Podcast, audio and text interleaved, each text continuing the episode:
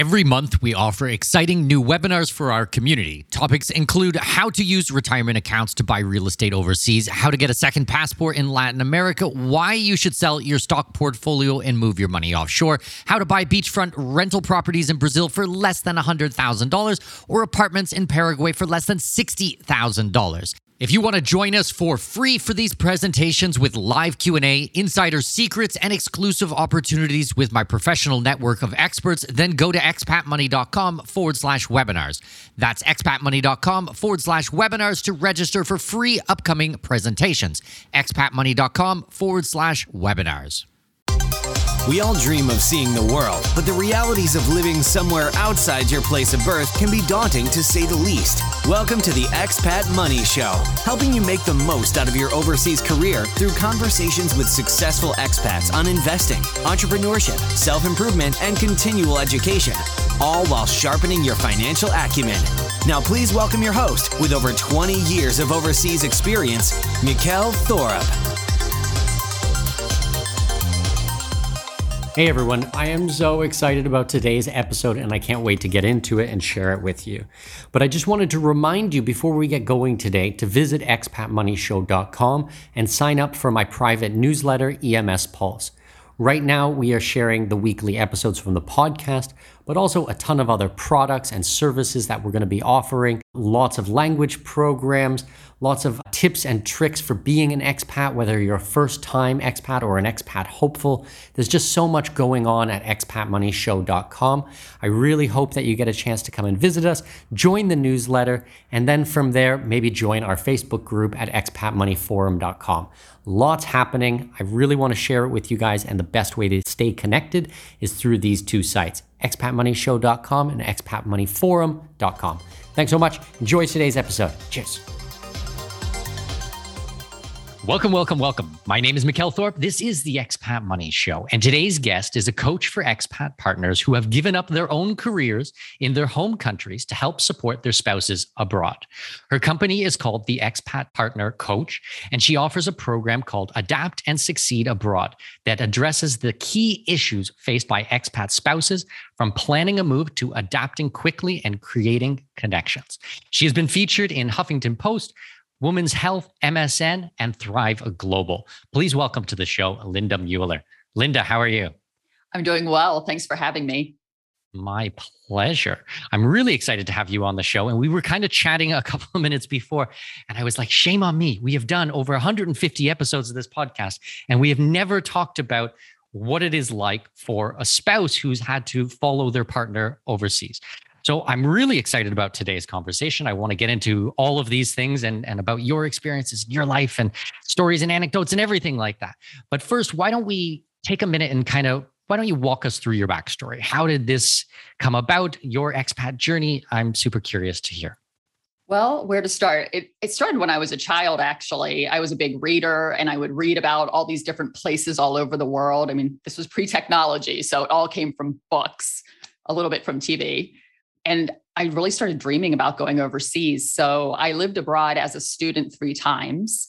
And that really fed my, what I now call my international soul. Um, it was the third time I studied abroad. I was in graduate school and I realized that these weren't isolated events in my life, that this was a way of life for me. And fast forward, I graduated from business school, took a job with a major global company, was traveling all over the world doing marketing and strategy work, and met my husband in Minnesota where I was working. And one day he came home and said, What do you think about moving to Tokyo for my job?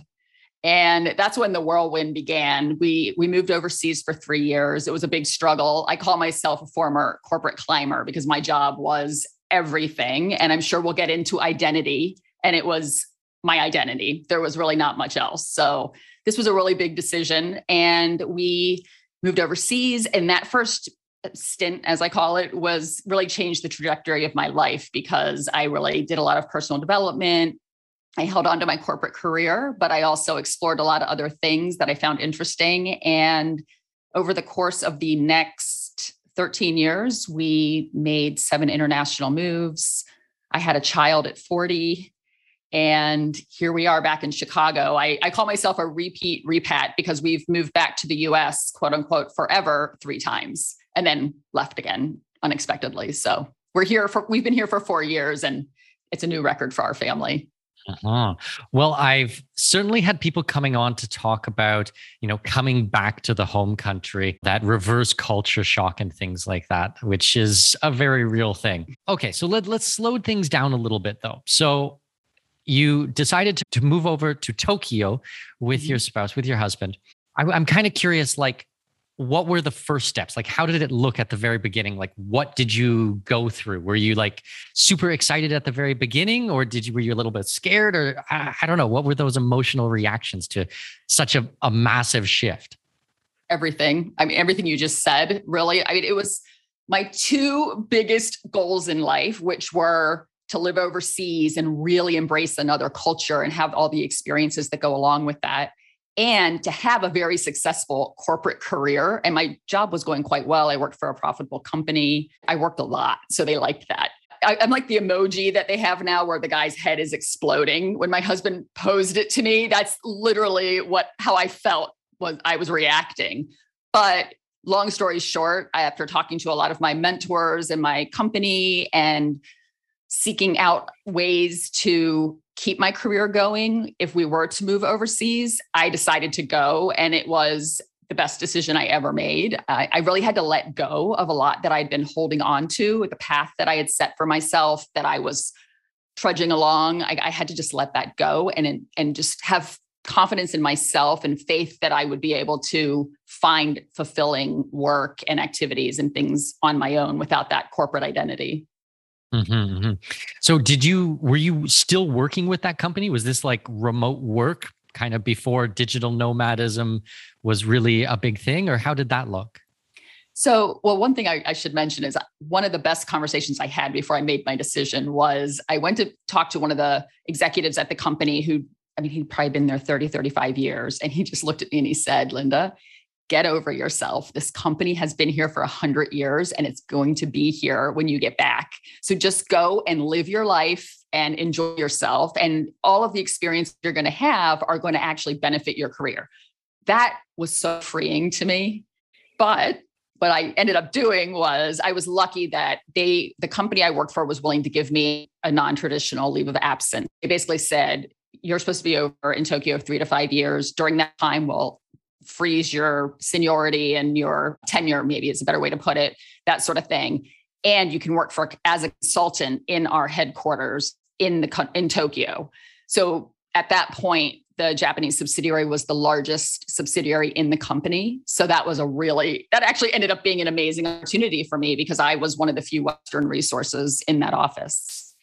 Yeah, I'd say that that is pretty rare because I don't know a lot of jobs and companies who are going to say, yeah, you can take three to five years break. And when you come back, everything is going to be waiting for you. So maybe, well, I don't know. Have you seen this in other people that you've worked with, similar situations, or is this as unique as I'm kind of expecting it to be here? I have known a few people who were able to work remotely for their company, but it depends on what kind of work you do. My company gave me a leave of absence and they held my tenure, but they didn't promise me a job when I got back. I was going to have to go back into the headquarters and start interviewing in different divisions. I was fortunate because I went into the company in a MBA development program where I served as an internal consultant. So I actually had a lot of contacts throughout the 35 plus divisions in the company. So I felt like that would be okay and that they would appreciate my international experience. But it is fairly unique. And I am very grateful that I was given that opportunity. Well, okay. So my last point on this one, and, and this is an important one. I think that a lot of time people seem to think that if they're taking a break in their career and going overseas, that it'll actually be seen as a negative thing if there's a gap in their resume or their CV where I believe in a lot of cases that future employers or businesses will actually look at this as a massive benefit. Because you have such new perspective when you live overseas as an expat. When you have a chance to travel and adapt and and put yourself in difficult situations in a new culture and you overcome that that builds so much character with you. And i think that a lot of companies do respect this and do recognize this. I think that people are also you know very human and maybe they didn't do these types of things when they had the opportunity. And you know they might be a little bit jealous but maybe also living a little bit vicariously. So i think that people are inherently good and want to see someone do well. It's not going to be like oh you have a 3 year gap in your cv you know what happened? You know now you're behind and you know you need to be working every minute of every day. These gaps in our lives i think can be very beneficial I completely agree with everything you just said. In my experience, I moved back to Minneapolis and I decided that while I was interviewing at my company for a divisional job, I was also going to interview externally. And I tell you, most of the people I interviewed with, they could not care less about the consulting business I started on the side when I was living in Japan, big projects that I did for my US company, uh, the volunteer work. They wanted to hear where I traveled, if I learned the language, what kind of food I tried.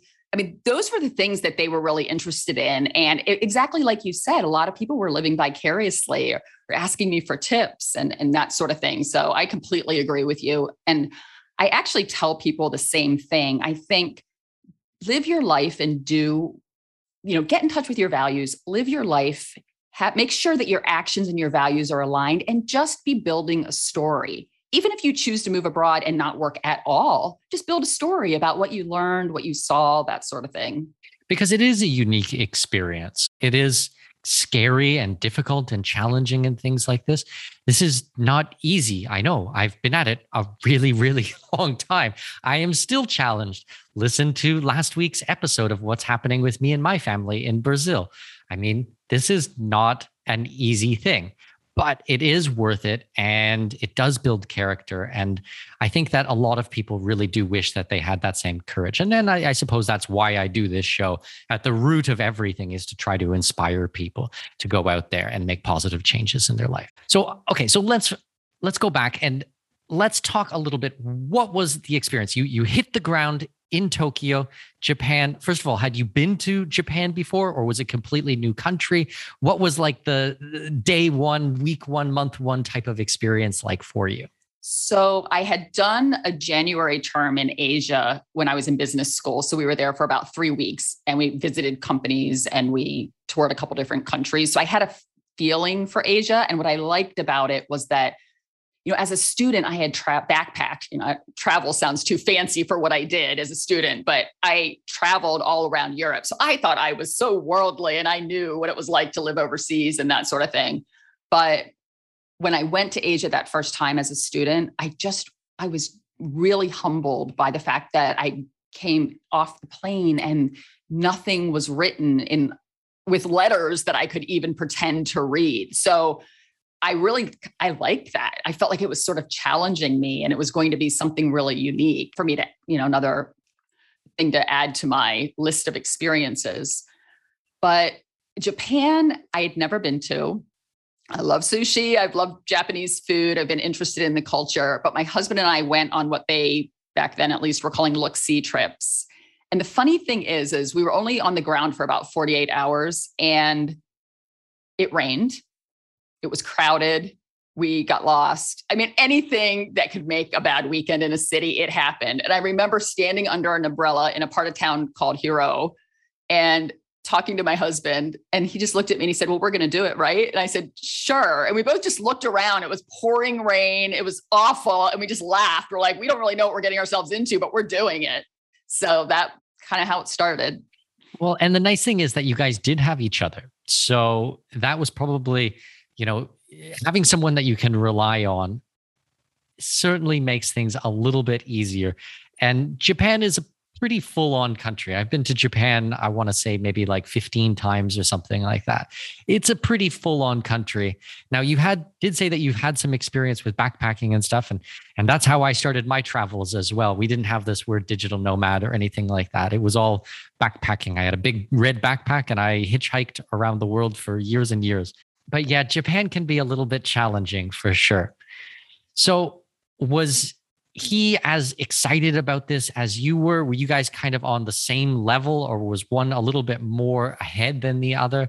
I'm kind of curious about this dynamic between the two of you going through this type of experience. He was really excited. I mean, he's from Minnesota and had barely lived outside of the country. He lived in Amsterdam for about a year and a half before we met, but otherwise Minnesota through and through. So I was actually really surprised that he wanted to do it. He's a big runner. I just thought, how's he going to run in Tokyo? But really, what we came to learn about Tokyo is that it's really, I think it's similar to what I hear about New York. When you live there, you get your neighborhood and you learn your neighborhood. And so it feels like a small town, even though it's a massive city. He was really worried, more worried about me because he knew how much my career meant to me. And he was just worried, I, even though I had lined up work at the company that I had been with in the US, that, you know, how would it work out? How would I fill my time? He was in a regional position, so he was going to be traveling quite a bit. But I have to say, it really, I mean, the fact he was so supportive and he basically said to me, do what you want to do. I just want you to be happy, really gave me the confidence to use that whole th- first three and a half years that we lived in Japan as an experiment and just to try different things. One thing that happened was you asked what happened when we first got there. I met with the president of the subsidiary, who was an American guy who had just moved over there as well. And he wanted to hire me as a local hire. And all of the bells and whistles in my head went off. And I just said, I can't do this. Like, I did not give up my job that I was in, of course, as it goes, I was in my dream job in the US when this opportunity came up for my husband. I was like, I did not give up that job and the team and whatnot to sit in the cubicle and try to figure things out in Japan. So I convinced him to hire me as a consultant. So that way, and that just worked out for so many reasons, you know, in terms of my schedule and flexibility, but also being able to work in different divisions within the subsidiary to figure out where I could actually add value because of the culture there. It's a very different work dynamic. And they would, in the beginning, they were just deferring to me because I was from headquarters. And it wasn't that give and take that I needed because I didn't understand how things work firsthand in Japan. So that was really a much better way to do it. But I did start consulting fairly early, maybe four to six months after we arrived. But I started, I also started doing a lot of volunteer work and socializing. I met this group of 30 to 40 year old women without kids through the Tokyo American Club's orientation program. And I mean, that was just so fun because I wasn't doing that in the US. I was just working. And here I was going off and doing craft classes and going to museums and we started taking trips. And I'd come home and my husband would look at what craft Japanese craft I had made and say who are you? And what did you do with my wife? So this was an expat group or this was a group of locals? It was an expat group but from there it expanded in I ended up meeting some local Japanese people as well. So the second time we moved to Japan I really felt good about the fact that I had a very good group of expat friends, international friends, but also local Japanese friends. Mm-hmm. Because I, I do see this all the time, and I'm certainly maybe guilty is not the right word, but I have been overseas many times and then got a group of friends and they're all expats, which is fun on its own level. But it's also fun to make sure that you have friends who are locals and then you're really learning about things from people who were born and raised there, who speak the language there, who have nuances that if you're in an expat bubble, you're really not going to be able to to understand. I think one of the other things that really happens in the expat bubble is that expats are not usually staying in a country forever. It's a couple of years, then they move somewhere else, a couple of years. And if you're not careful, all of your friends will end up leaving and you're going to be the last one there and you haven't gone out there and made new friends. I know this certainly happened to us when we were in the Middle East. We lived in I lived in Abu Dhabi for 8 years. My wife was there for 6 years. You know, we had a huge group of friends and then one by one people started to leave and and we didn't really replace our friends and then we kind of woke up one day and it was like it was just me and my wife. That was it. That was all that was left. And I was like, well, really, what are we doing here anymore? Do we want to go through all of that effort of making new friends here in the UAE, or do we want to try something else? So after eight years, we decided to leave, and and that's how we ended up in Panama. One of the reasons we ended up in Panama. But I think that if we had to put more of an effort into having local friends, then we would have had more of a sustainable group that wouldn't be leaving. And who knows, maybe we would still be there. It's interesting. I can relate to that. What I found given the Japanese culture is that my friends, like my true friends that are Japanese, had either lived overseas or were married to somebody from a different country because they were much more open to being friends with Westerners. I did get to meet quite a few lovely Japanese people when I was working in my company's subsidiary. And a few of them I tried to socialize with, but one of them actually said to me, like, I'm Japanese and I'm not interested in doing a lot of the quote unquote expat type things. And I, I respect that because I know they work long hours, they live far outside of the city. I mean, there's it's just a very different vibe. But I was very fortunate to find quite a few people that I could become friends with that were that were Japanese and open to being friends with foreigners.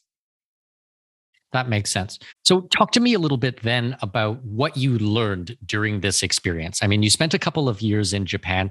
Yes, you had had some international experience, but not like this. This was very new for you. So, I'm kind of curious like, how did you overcome things? What were the challenges? What did you learn? You know, I think that this is probably pretty beneficial stuff for a lot of my listeners who are going to make a move or maybe have just made a move. So, what can you talk to me about on that side? Well, we were in Japan a total of three and a half years that time. And I call it a crash course in personal development because I it changed the trajectory of my life. I was very happy and proud to be working for my US company's subsidiary. And I wore that on my shoulder. I mean, anytime anyone asked me what I did, I made sure they knew. At the same time, that made me different than the other quote unquote trailing spouses, as we were called back then. I prefer expat partner now, but at the time, that's what it was.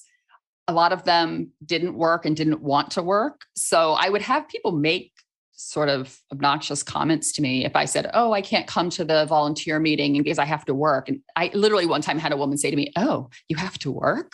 As it as if it was a dirty word, a negative. Exactly. And I just I laughed it off and I said, Oh, be careful what you wish for. Ha ha ha. And let it go. But of course, I hung up the phone and was, Argh. but I started doing some volunteer work with the Run for the Cure Foundation in Japan, doing sponsorship. So I was reaching out to companies to get them to sponsor our event. And through that, I met a lot of entrepreneurial expats and entrepreneurial Japanese people. And I started consulting with them, but I fell into it. I never thought, being a corporate person, I never thought that I had a job or a, skill set that could just become a consulting business. I just thought I had to work for a big corporation. And I started working with these different solopreneurs and people, I would meet them for lunch and just talk to them about their businesses and how they could get into the expat market. And all of a sudden, people started showing up with a gift card for something or offering to buy me lunch and saying, Oh, you're helping me so much. And that was really good for my ego. And so I started thinking about doing a consult, like starting a consulting business, which I did. So that was really, it was helpful because I went from corporate work to my own consulting business. In there, I was also doing a lot of volunteer work and then, and living this social life that I hadn't really lived before. It was really, in retrospect, I was really experimenting and just trying all different types of things. And at one point, I realized that something had shifted for me, and I hired a life coach. And it was so helpful to have someone to talk to about all these things who wasn't judging me. And she was just helping me process what I wanted to do longer term when we went back to the US, because I knew it was going to be different than the working 60 to 80 hours a week for a big corporation that I that I had been doing. Well, I definitely think that on this show, we have a lot more of the people who are expats or going to be expat, expat hopefuls, as I call them, who are not coming from the corporate world, or at least their expat journey is not the corporate piece of it. It's more the entrepreneur, the solopreneur, the investor, these types of people who are a little bit more individual. Not to say that a lot of my people are not in the corporate world, but it's usually that they're want to go overseas to kind of get away from the corporate world. They don't want to do the nine to five anymore and they want to travel and things like that. So we don't have a lot of, or at least I don't have a lot of experience with the, you know, the uh, country club type of expat experience. I know that in China, in Thailand, in Japan, and in you know we've had people on on Singapore who have talked about this type of country club life, where they're just making multiples of what they would in the United States and they get into this little tiny bubble and it's a very different experience. So it's kind of interesting to, for me to hear that you did come from a corporate background, you moved overseas because of your spouse's corporate background, and then you still ended up falling into the entrepreneur side. And then that was kind of by choice and kind of by opportunity that presented itself. But that's just kind of an interesting detail there. You know, I found it so much fun that I found myself saying no to the corporate projects that my company was offering me because I wanted to spend more time working with the entrepreneurial expat partners and locals that I was meeting because it was so fulfilling. A lot of them had a skill or a talent, but they didn't know how to commercialize it. And so I, in some cases, I was becoming a bit of their business manager. And I was finding it frustrating that when I would step out of the equation, they would let all of the work that we did, in some cases, let all of the work that we did building the structure of the business fall aside. And that's one reason that I decided to get certified in life coaching because I feel felt like I could then coach them, be a business coach, and they would have to have more ownership over the work that we were doing then one thing led to another, including the big earthquake that there was in in Tokyo, or it wasn't in, it hit Tokyo, but it was in Japan overall. The um, Fukushima. Yes, thank you. In 2011, then that actually made me realize that I was spending a lot more time doing general life coaching with my entrepreneurial expat clients than actual business coaching. Or what would happen was we would get together and the session would end up being a life coaching session and then I would end up taking the business part of it and doing it offline and coming back to the next meeting. And I realized that wasn't really the business model I was looking for. So that's how I evolved into being a general life coach for expat partners. But I think a lot of my clients are former corporate people, or sometimes they are people that are looking for purpose and fulfillment through creating a company while they live overseas. And I think my background attracts those types of clients. Well, definitely the mindset aspect of business is super important and often not addressed. People often focus on the hard skills, but if their minds are not in the right place to be able to build something, it's going to be a really uphill battle. I know from personal experience and doing this for many, many years that you have to get your head in the correct spot and then things become a lot easier and flow a lot more naturally. Right. I think when I realized that we were going to most likely stay on this international path, I also knew that I needed to have a portable profession because I like working and I I don't look at it like work. It's just what I enjoy doing. So I really wanted to have something that I could take with me.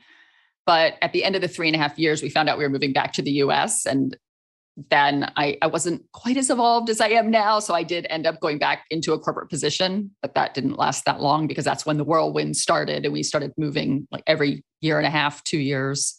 Well, let's dig into that because I am curious about your experiences and the other places that you've lived and all the things that you've learned along the way because it's it's really fascinating to kind of be able to look back at a 10 15 20 year career of being overseas and kind of as things evolved for you and as you kind of quote unquote started to get it you know things change in your life i know from my experience they certainly have and i'm still learning things about living overseas and being international that i would have expected myself to know before and look at i'm here in brazil and i'm still learning things. So, I mean, even I am definitely not infallible in this in any shape or form. I get that. So, what happened was so we were in Japan three and a half years the first time, and then we moved home for about 15 months. And then we moved as I was. So we moved back to Japan the second time. We were there for three years, and my daughter was born six weeks after we arrived. Okay. Back to Tokyo or new place? Back to Tokyo. Okay. So same city, same neighborhood or different neighborhood different company, different employer for my husband. Okay. So there are some big changes there still. Yes. But the big thing that remained the same was that we were only gone for we were gone for less than a year and a half so our friends were still there most of our friends so you talked about people that you know being the long term expat and having your friends all leave. I'm the one that leaves. Like that's, but I also, one of my friends, when I moved back to Japan the second time was like, you're like a boomerang, you're back. And even in that 15 months that we were gone, I visited once in like in that 15 months. So I, I really love Japan. I mean, when I get off the airplane and walk in, like the word Tadaima just radiates throughout my entire head and soul because it, it means I'm home.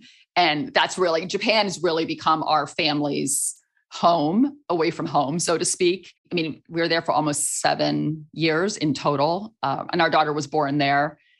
And before we left, she was just about to turn three and she was fluent in Japanese because we really made an effort. Because a lot of foreigners that move to Japan don't do this with their kids. And I had people say to me, like, well, why are you bothering? But we I'd put her in a Japanese only preschool when she was about two. And we also hired a Japanese babysitter to come in two or three days a week in the afternoon just to play with her and bathe her and feed her, speaking household Japanese to her. So that was the really the best way to do it. It's the best way to do it. I mean, I can definitely vote for that one, especially if the the nanny or the helper doesn't speak any English or have any type of fallback language where they just have to speak to the child in the target language. It is amazing how fast the child can learn. Yep. Well, and I tried to keep it up when we moved. So we did move to Chicago after we left Japan the second time, and I hired a few Japanese women to come and babysit and play, but I'd walk into the room and they'd be playing with her, but not speaking. And I'd explain to them, I don't need someone to play with her. I can do that. I need you to speak Japanese, just say everything. And it it didn't work out. But she went to a school that was teaching French. And so I thought, well, if she's learning a second language, or at this point it was her third language, I thought that's better than nothing. And let's just get that part of her brain working. Well, we did an entire interview with Sara Tarvin talking about child's education and learning a new language or multiple languages in an expat environment. If you guys haven't heard that, definitely go back and listen to it. I think we spoke for about two hours and there are so many tips and tricks. And it is exactly what Linda is saying here. Having someone to come in and help the child in a different language can really make a big, big, big difference and help to develop the child's brain to learning multiple languages. So make sure you check out that episode. Okay, we're just going to take a quick break. So, if you guys haven't joined Expat Money Forum yet, then I don't know what I need to do to get you guys to go on this. The conversations in this forum are just unbelievable. The networking is fantastic. There's so much things being shared with the group that honestly, it's more than just me. It's more than just this podcast. It has grown to a life of its own. We have over 2,000 people in our private group discussing things like immigration, asset protection, travel, food, culture culture, history, everything about being an expat and going overseas. There's tons of work being done on Plan B residencies, on different passports. We're even talking about SIM cards, international SIM cards, and the best places to get your internet if you're a digital nomad and you're traveling around the world. There are so many things that are being shared by people who are actually in different countries, who are digital nomads, who are expats, who have gone offshore, and there's just so much there. So I'm really excited about it. I hope you can see that I'm really thrilled about this group because it's just more than I ever expected. And, and a massive shout out to you if you are part of the group and you are contributing and helping other people who are looking to get where you are. You are an awesome person. I really, really appreciate it.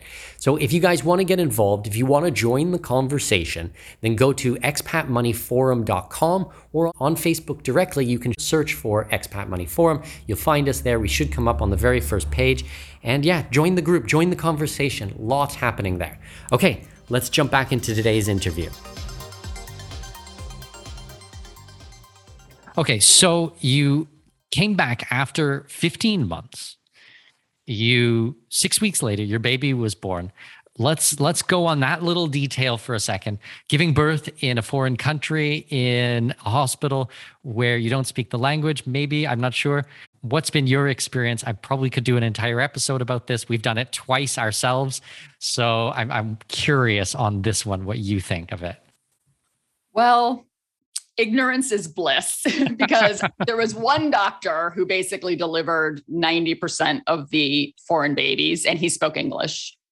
And I went to him. But what I came to learn later is that when things go well, they go really well. And when things don't go well, they go really poorly. And I was in the latter category, unfortunately. So it wasn't a great experience. Mm, but sorry to hear that. Yes. I mean, that's a whole nother story but I was very grateful to be in Japan. I had a good group of friends and I met, it, it, that helped me expand my network of friends because I met quite a few other mothers. And it took me a little while to find some that were in my same situation because in Japan, people tend to have their babies much younger. I had just turned 40 and they were telling me that I was too old. I was like, well, it's a little too late because I'm about to deliver. okay, I think it's going to be okay. But, Thanks for um, the, the help on that one, guys. Yes. but I used to joke around with my friends in the US that the other moms of newborns were 10 years younger than me, but really most of them were even like 10 to 15 years younger than me because a lot of the women had moved overseas and then just started their families versus I had gotten married later and was working and that sort of thing. But I found my I found my people and I'm still good friends with them and it's been it was really it was nice in a way because I don't know if you've done this but when you move back to a country you've already lived in you have to be a little careful because everything can change and it might not be the same experience but for us the fact that we welcomed a child changed the second the, the experience because it was much more around having a newborn baby and trying to figure out how to keep her alive and all the other things that older parents or parents in general just don't know how to do when it first happens. You know, that was actually quite helpful, you know, in terms of like mentally adjusting to being back there. But one thing that was interesting is that I was on another leave of absence from my US company because I had decided to go back there when we were only back for a year and a half. And when I came off my maternity leave period, I was offered a regional position by a male VP. And I thought, I can't do this. I can't leave a newborn baby in earthquake prone Japan with a nanny while my husband and I are in regional positions traveling all over the place. And then someone, I'd be a little careful, mentioned to me that he was testing me. And I just thought, testing me? Like, I have been so loyal to this company. I've worked 60 to 80 hours a week. I've never questioned anything that you've asked me to do. I've just done it. And you're testing me at this point in my life. So I looked at that as a sign and I said, you know what? I'm going to get certified in business coaching. I'm going to pick up with my clients that I had the first time. And then the rest was history. It was great because I could balance that with my husband was traveling quite a bit internationally and I was home with our child and I was still able to work and socialize and it worked out quite well. I'm curious about your interactions with friends that you had or new friends that you were making with having a new child. Because one of the things that I've noticed as an expat is most cases we don't have that larger support structure. We don't have the parents or the grandparents, the cousins, the siblings that would normally help out in an experience like this. So I'm, I'm kind of curious what was the dynamic like for you as a new parent in a foreign situation in a country which is so radically different than what you grew up in? So, my friends that didn't have children yet, they're lovely people and they had really good intentions, but they would say things like, Well, let's go out to lunch. We'll help you with the baby. And I just remember the first time we did it, sitting with my two month old on my lap while they all had a lovely lunch and I'm jiggling her and trying to keep her from crying and not eating. And I thought, this is not going to work. So I had to have a little conversation about how what it's like to have a baby. But I also had some friends who had had children and they were my lifelines. I mean, I have a woman who I'm still friends with who I could text pretty much any time of day and ask questions, and she never judged me. She always told me what to do, gave me advice, made me feel like it would be okay. And I'm forever grateful for that because you know it's scary. You don't have you know you're in a different time zone than your friends and family in your home country. And i mean honestly i don't want to sound dramatic but i had babysat when i was younger but i had not spent time with young children. So i really didn't know how to do the basics.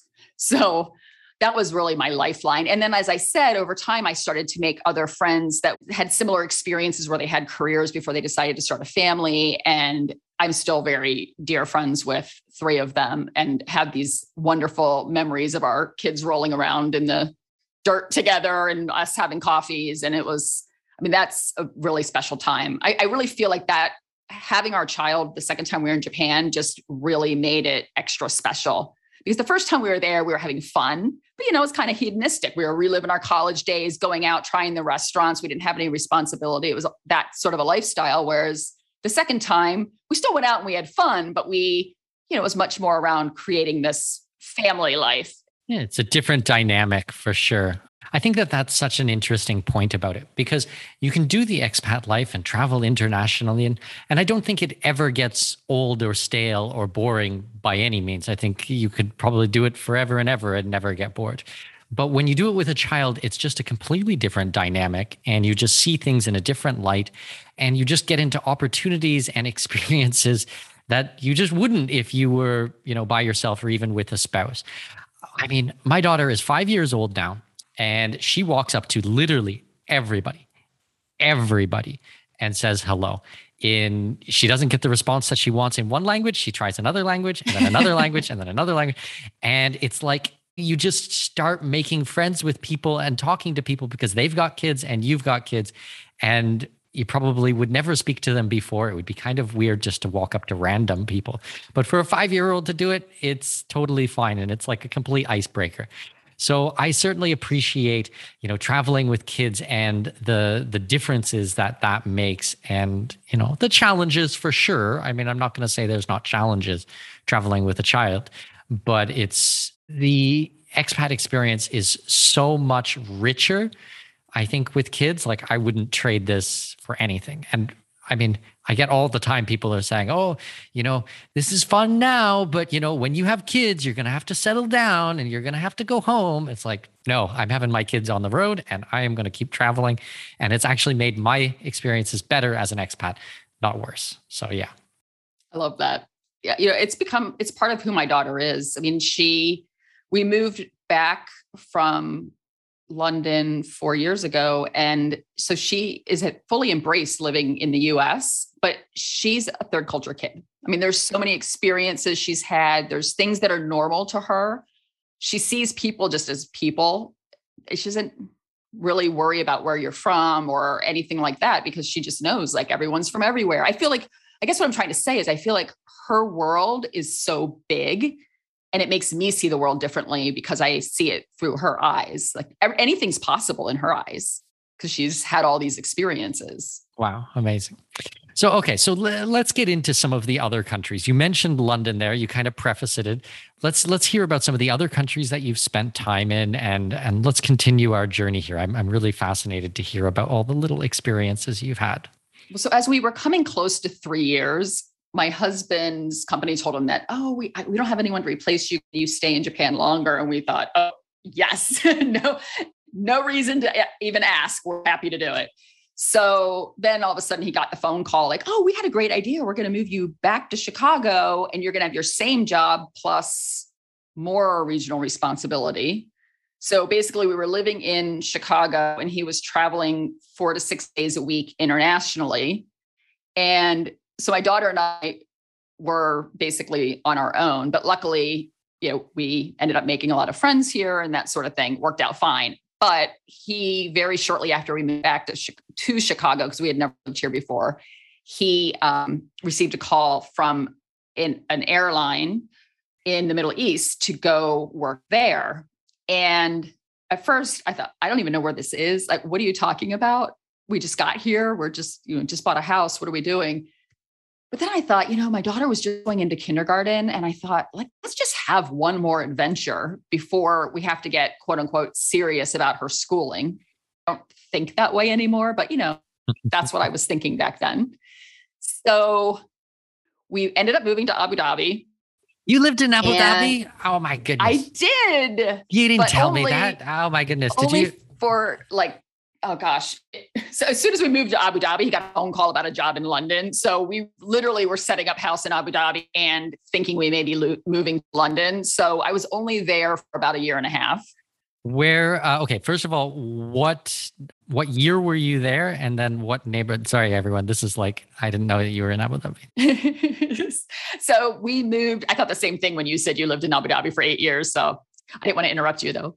Uh, let's see. We moved there in 2014, and then we were there for about a year and a half. But we we lived out by the airport by Yas Island. We were probably next door neighbors. That's crazy. I was there from what was it, 2011 till 2019.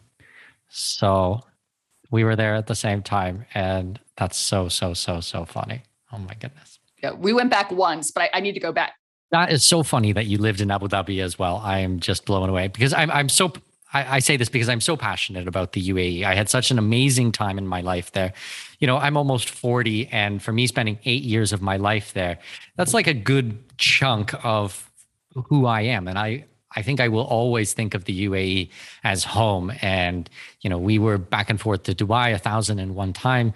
I loved Abu Dhabi. We had a great experience and we used it to travel out to so many different countries from there. So so you were there for a year and a half. I guess quickly like what were kind of your opinions about living in the Middle East and then let's get into your experiences in the UK. So my time in the Middle East was very eye-opening because I feel like I saw the best of its side of the UAE, I should say, because I didn't get to travel all around the Middle East. But for the UAE, I felt like I saw the best and I, I saw some challenging things. But I, they were my opinion, opinions and my experiences versus a lot of the people that I speak to in the US. Like when I left there, people said, Oh, I'm so glad you're not living in the Middle East. And to be honest with you, I would always say to people, it was the safest place I have ever lived. And Japan is pretty safe. So for me to say that, I'm, you know, it's pretty serious statement. But, you know, we met very nice people. I was lucky my daughter's school. I met some karate people, um, one in particular I became friendly with, which was a great opportunity to just learn a bit more about the culture, which you mentioned earlier. I mean, I, I saw things through her that I wouldn't have seen just as a, an expat there. At the same time, it was a bit challenging, you know, with the sandstorms. My daughter developed environmental asthma because of the sand in the, the air. I mean, so there were some health challenges that way. Nothing really worked like it was supposed to. Like our apartment looked amazing, but then I turned the water on and it was like it wouldn't come out. And you know, we had to leave on time and they couldn't figure out where the water was coming from because the plans to the place had been lost when they were built. I mean, so there's like funny things like that.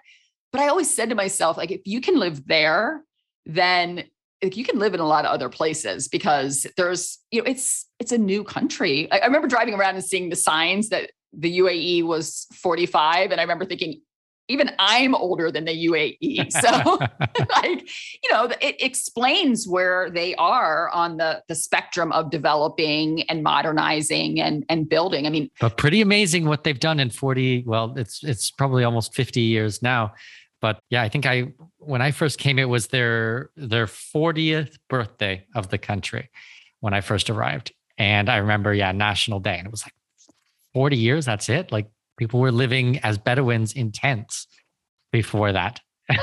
oh, and now the universities that are there, the art museums. I mean, it's amazing.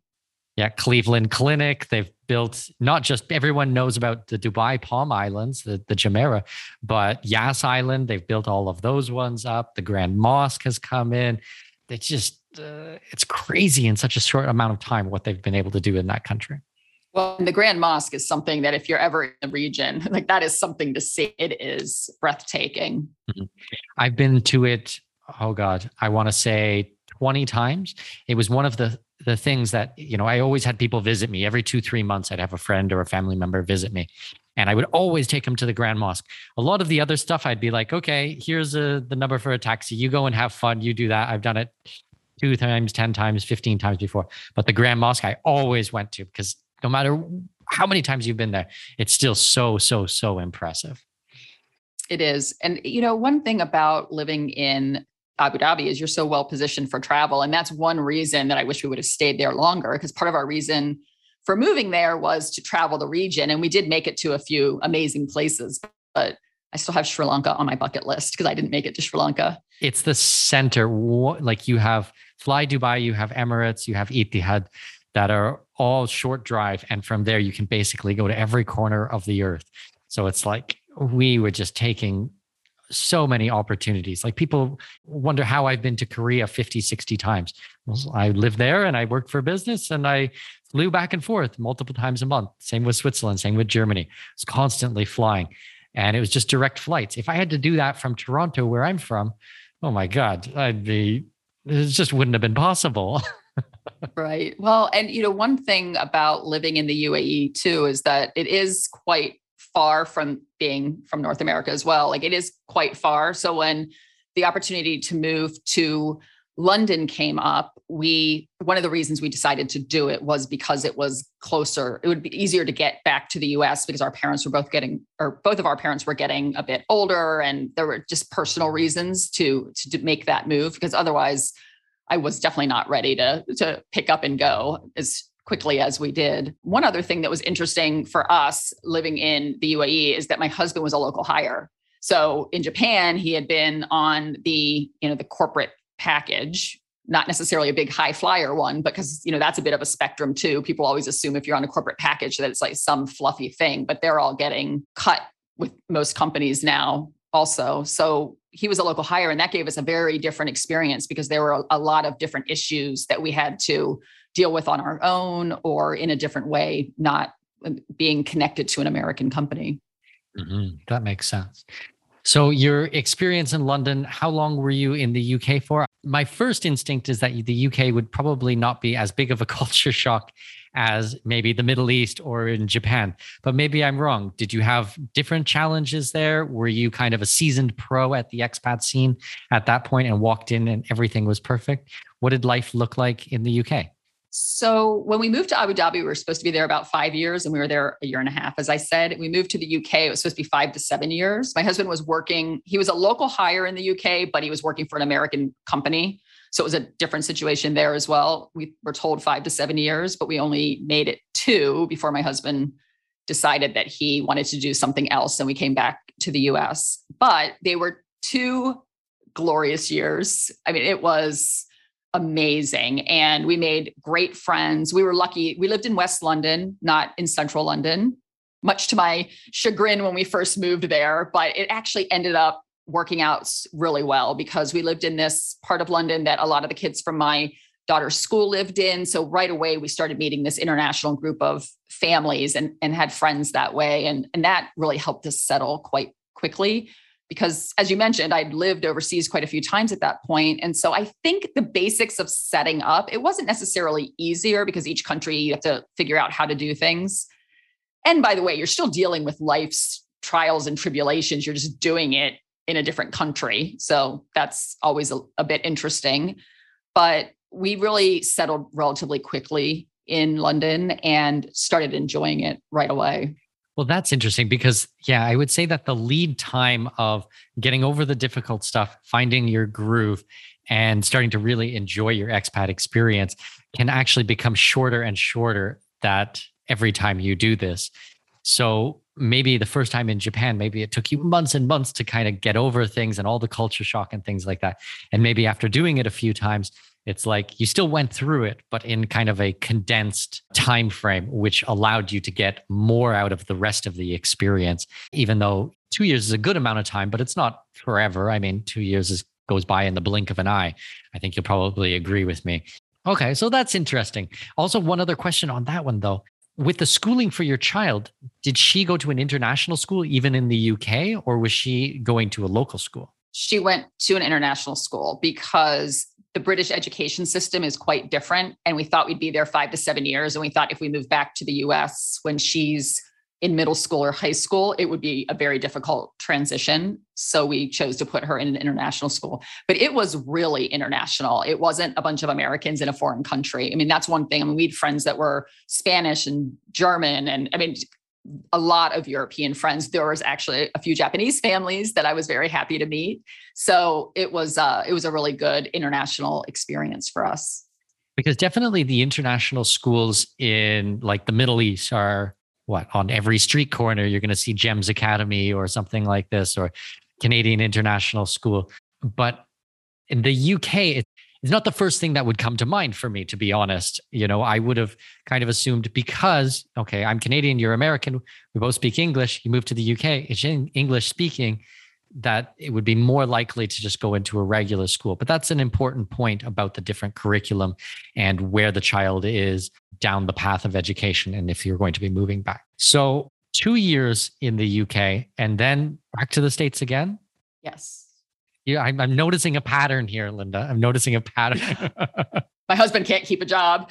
Um, no, you know, it was a hard decision to leave because we really were happy living in the UK where we were. It was interesting because when we moved to the UK, I said, I need a year to get us settled because while it all happens more quickly when you have the experience, it still takes time to really create those bonded friendships and to find the appropriate doctors and just to get all, all that groundwork set up that if you think you're going to be somewhere five to seven years is so important. And as we approached the end of the first year, I was getting ready to start really focusing on my business again. And I just said to myself, with our record, you deserve to take this next year and just enjoy yourself. And it's the greatest gift I think I've given myself because I spent time touring around London with a group of other international women and taking trips with my family and my friends and doing all of these very British things, you know, going to tea, going to the Windsor Horse Show, like all of these things that I am traveling to places in the UK that I might not travel to as a tourist for due to lack of time.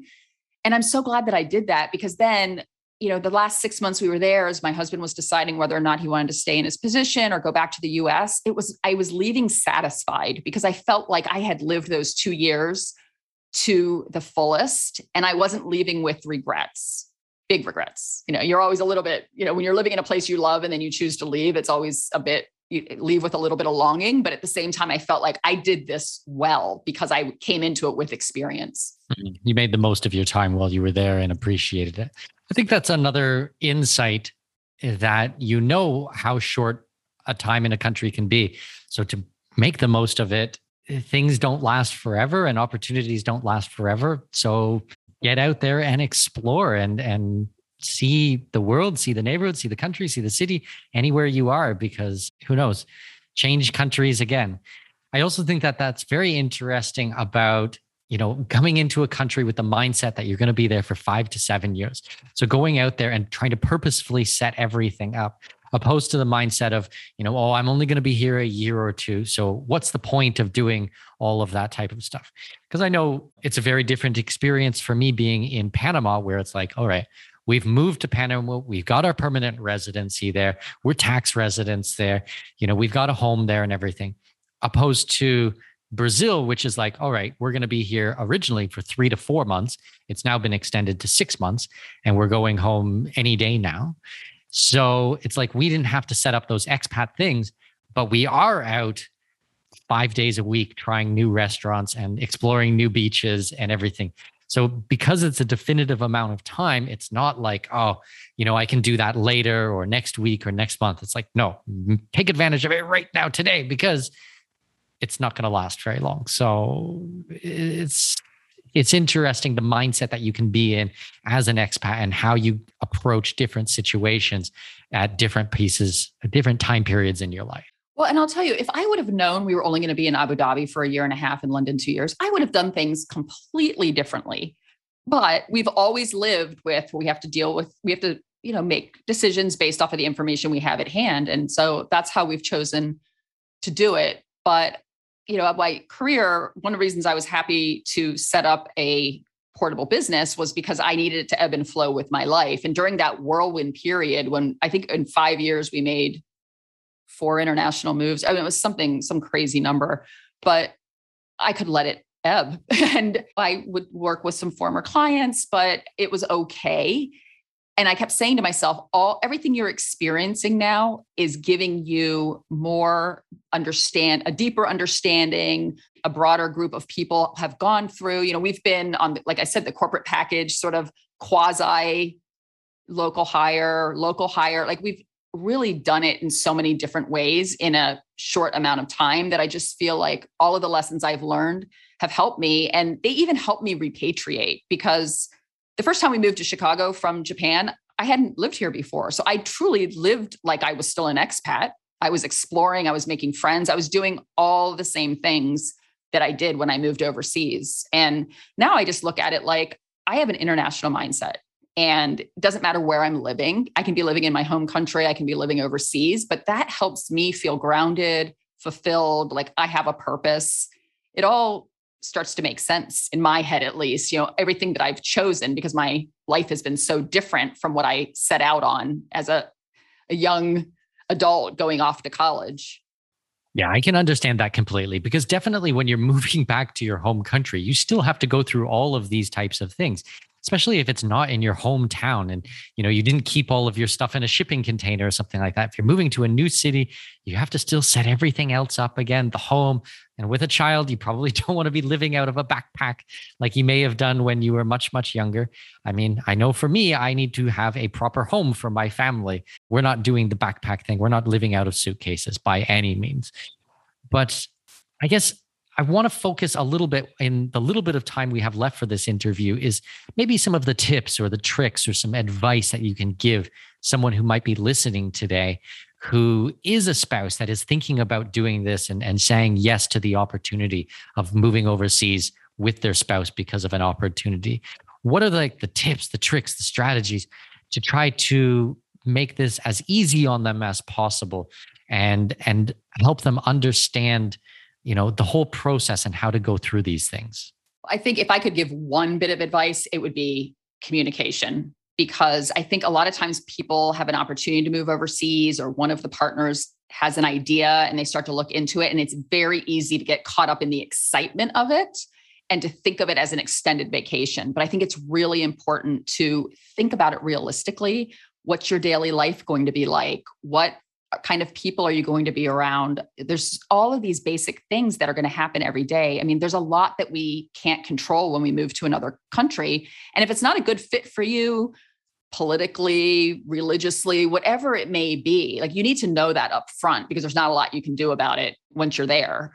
And i also think that it's really important for the partners to have really good communication and be on the same page because it can be hard on your relationship you know, with my husband, when we've moved the last few times, he went off to his job and my daughter went off to her international school. And I'm sitting in the house trying to figure out why we don't have internet yet and what I just bought at the grocery store that I thought was sour cream and maybe now it's cottage cheese. I'm not sure. You know, there's all these things. And if you're used to getting up and going to work, you know, putting on a suit or whatever it may be these days and going to work, it's a very different lifestyle. So you need to really be communicating to try to keep all like keep the communication flowing for the benefit of your relationship and the happiness of the the greater family.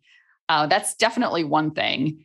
I also would say for the partner, use it as a time to experiment. I mean, I really, my career was everything to me. And the fact that I allowed myself, I gave myself permission to go off and do things that in the old I used to joke around that I became one of the women I used to make fun of. Like I'd say, "Oh, you don't have a job? What do you do all day?" And when I wasn't working, my husband would come home and say, "Oh, what'd you do today?" And I was like, "Oh, I was so busy. I toured this place. I made doctor's appointments and planned a trip. You know, I would go through the whole list of everything I did and it kept me busy all day.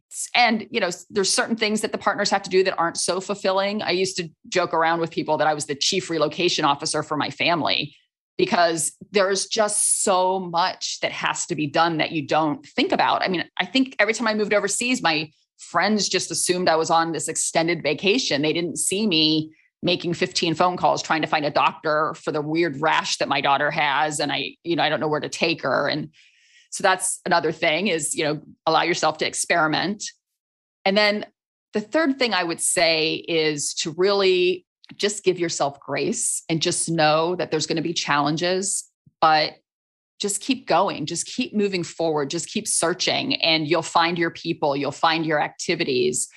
Figure out, like, when you first arrive, think about what some goals may be. Like, what do you want to achieve while you're there? And start mapping that out and trying to make it happen. And, and maybe it'll change. Maybe you'll get a year into it and say, oh, no, that's not what I want to do. But it doesn't matter. It just still gave you a path, gave you a target I mean, that way you feel like you have some purpose, and then that may lead you down a path that gives you even more a broad purpose than you would have sought out if you hadn't picked yourself self up out of your normal busyness in your home country and moved overseas and had all these different experiences.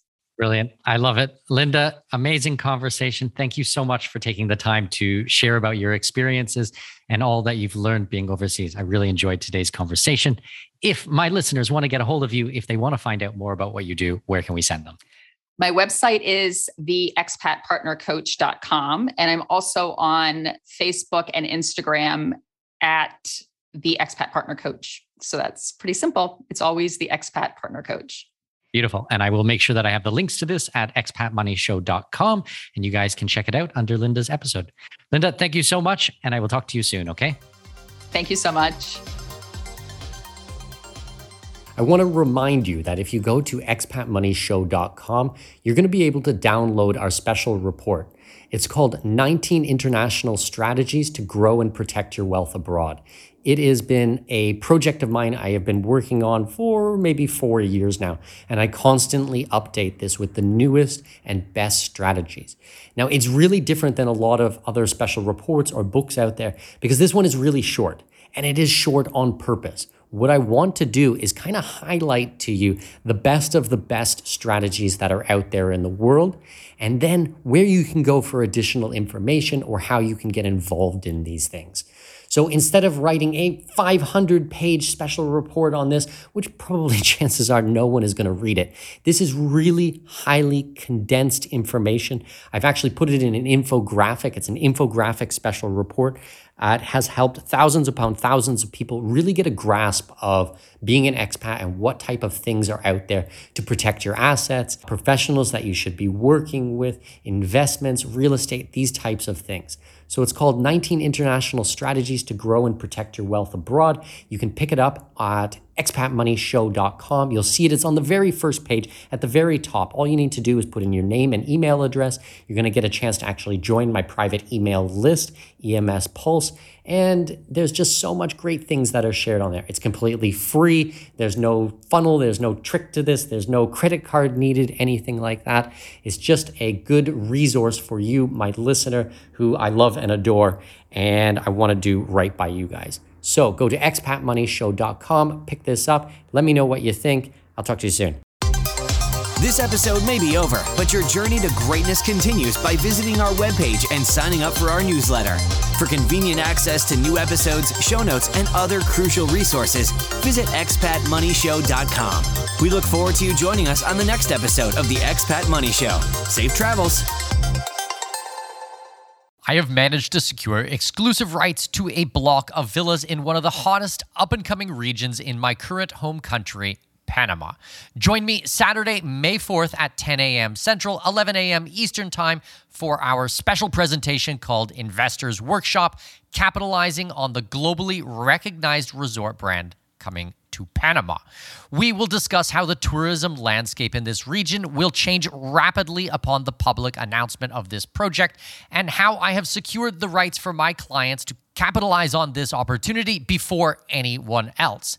Thanks to my connections in the region, I have negotiated pricing that front runs everyone else. Think early, early bird pricing.